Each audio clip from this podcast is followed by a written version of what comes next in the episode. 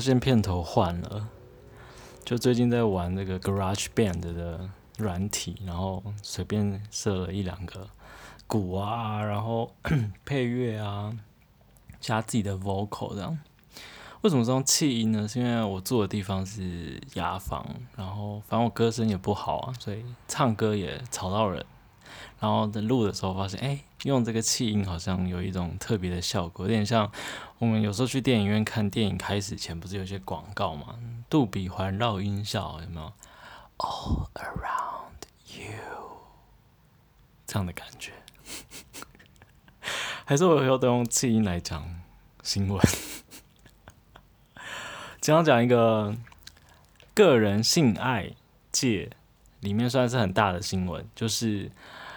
高雄市的总图书馆最近跃升媒体版面。那原因是因为有网友爆料，跟媒体爆料说，有人在拍男厕里面的情况，并且把这个影像上传到他个人的 Twitter，然后让很多人观览。那 Twitter 上面的内容到底是什么？是呃，因为那个边就是很多国高中生会去那边 K 书，然后那一层楼的南侧就有许多的国高中生会进去看 A 片、自慰、打手枪、手淫，对。然后，可是这个重点是偷拍的人这件事情吧，因为他是犯法的，而且是这整起事件里面唯一的加害人。就是唯一有问题的是他，其他人就是在厕所里面打手枪，这完全合法也合理。你要看书看一整天，你总是就会累，然后你宣泄，当然很多人不同的宣泄方式嘛。那打手枪是一种宣泄的方式啊。但是哦，一开始的新闻我觉得还可以接受，就是好像是那个网友就是看到 Twitter，然后觉得不可思议，所以像可能是苹果吧，我有一点点忘记，因为我今天看的已经是其他媒体。就是继续在做这个新闻的，一开始可能是苹果那时候的走向，我觉得还 OK 哦。他就说什么，呃，就是他的导向是要谴责那个偷拍的人，然后采访管方的说法，管方就说好，那之后会考虑要加高那个男厕的隔间，就可能天花板不要露出那么多，因为这样子你可以伸手就可以拍嘛。那如果你把它加高的话，或是地板的那个空间缝隙也留留小一点，这样子，这边都还 OK。然后那个报道那时候也有采访树德科技大学人类性学研究所的所长吧，就是之前我们有报过童仲彦他们今年考上的那个所，这样即将去读的那个所，那那个性学研究所所长就跳出来说。诶，他是有看到这个儿少的这个情欲哦。他说，这个小孩子在这个性探索期间，就是看 A 片啊，难免嘛。那呃，就是家长跟老师、学校的这个环节，不要忽略了性教育这件事情。就是如果你回避越不谈的话，小孩子可能就是会用更多的方式去接触，就是 A 片等等的，然后用自己的方式去发泄。所以可以就是跟小孩子保持就是关系的话，也要就是谈一下性教育啊、性知识等等的议题，这样。就他有看到这小儿少的性这样子。那他他虽然他讲了一些。部分我可能不是完全可以接受，他后面就是有一点类似，呃，善意的提醒，就是说这个，但是呢，呃，小朋友们就是还是不要在啊公厕里面自慰，因为公厕就是难保不会被偷拍，所以建议还是在家里面自己的房间就是最私密这样，所以他也是区分了什么是合宜的，什么是。不合宜的的感觉啦，虽然他是用善意的提醒这样的一个修辞，这样好，但是他至少有看到就是性这件事情本身嘛，然后也觉得可以谈。但是这几天的新闻就是你知道，常常就是一则新闻出来之后，其他媒体就会跟进，然后再用不同角度去报道。就今天变成怎样呢？就是馆图书馆的馆长跳出来说话，他说。图书馆是阅读友善的空间，请不要糟蹋了这个公共空间。我觉得非常的离谱。加害人到哪里去了？就偷拍的加害人到哪里去？他他没有讨论诶，他这边糟蹋了这个空空间，我相信大部分的读者读到这边，应该不会觉得说是偷拍的人来糟蹋这个空间，而是说你们这些国高中生在这边 K 书，请不要在厕所做这些下流的事情，糟蹋了这个公共空间。我觉得他的意思应该大部分人解读都会是这样吧？哎，怎么现在变成在谴责就是被拍被偷拍的这些人了？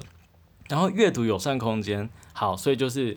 呃，打手枪友善空间，no，就不是打手枪友善空间，就只能是阅读，这个空间就是 for 阅读这样子。还有什么呢？就是这个其他的媒体也去采访，也不一定是真的采访，有可能是这个记者化身自己就是家长，然后用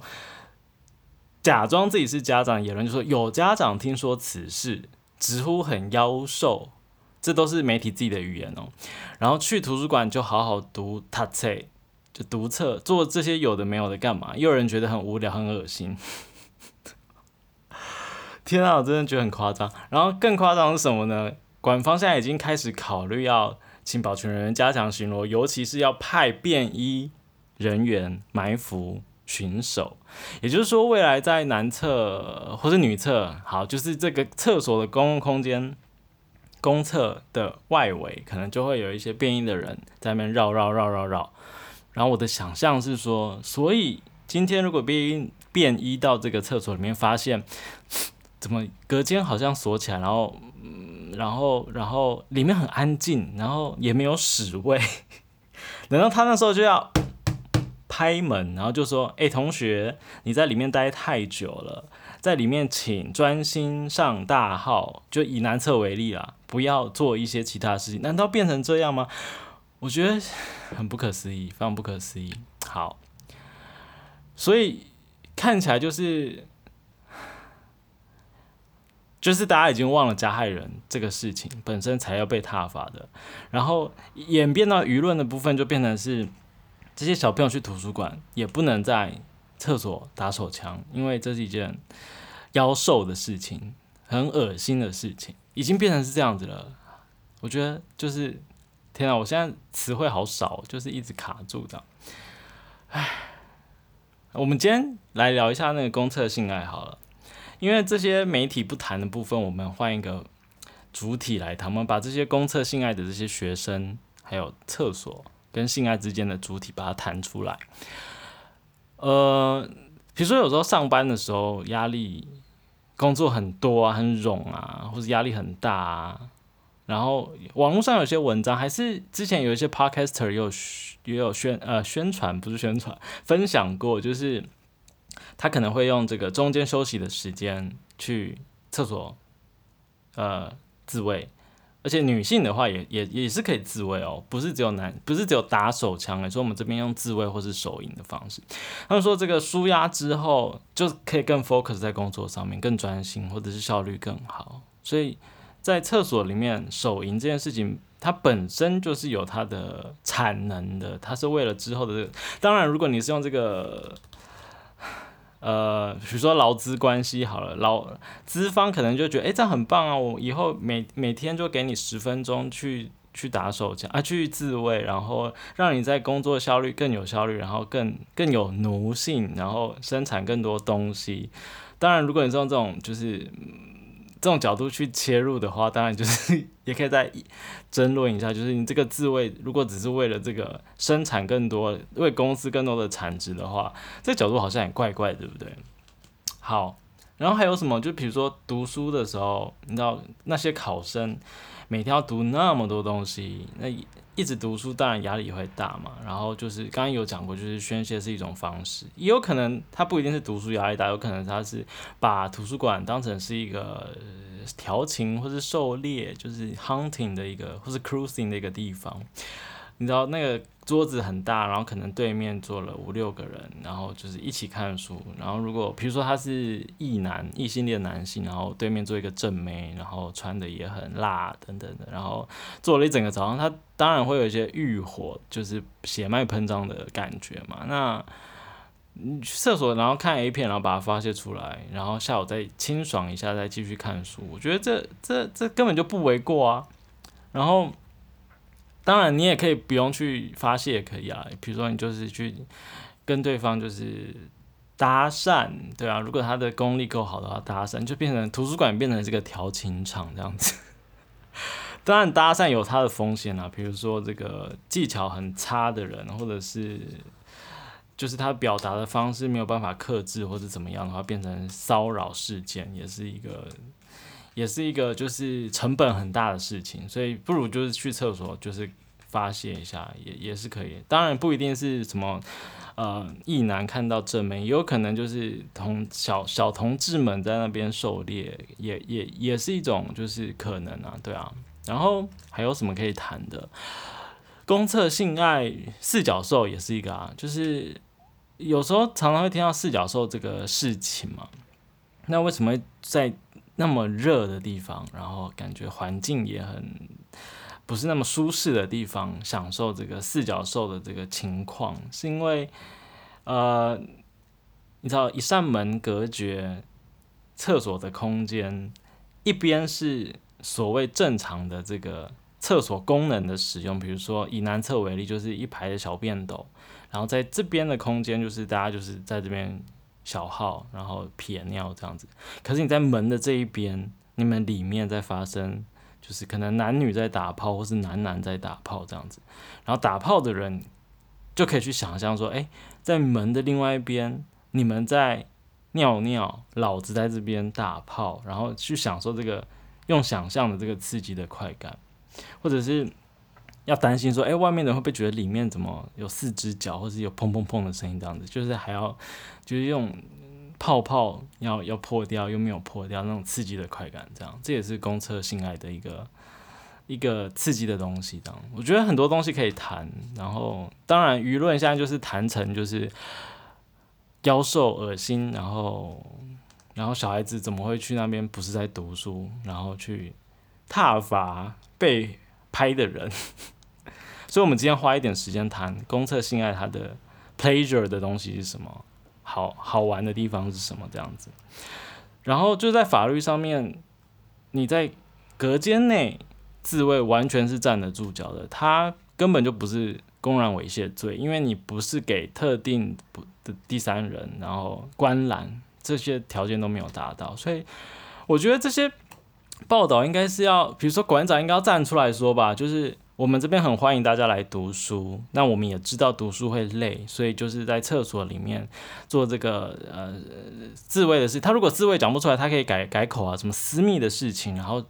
一部分的舒压，然后只要这个清洁做好，就比如说射在地上的时候要擦干净，或者是这个射完记得要洗手，不要再去拿其他书，要洗干净等等的。那我们是。呃，我们是给予这样的行为尊重，那我们管方是绝对是踏伐偷拍的人，并且我们会加强，比如说隔板的这个隔间的隔高，然后保障使用者的这个厕所使用者的安全性。我觉得这个才是一个身为一个有这个性意识的这个馆长该有的态度才对啊。然后就是你知道，现在新闻已经变得非常的不可自拔，是这样用吗？好。大概就是这样，今天就是讨论一个我觉得蛮重要的新闻。然后如果就是这个新闻就这样子随着这舆论继续演变下去的话，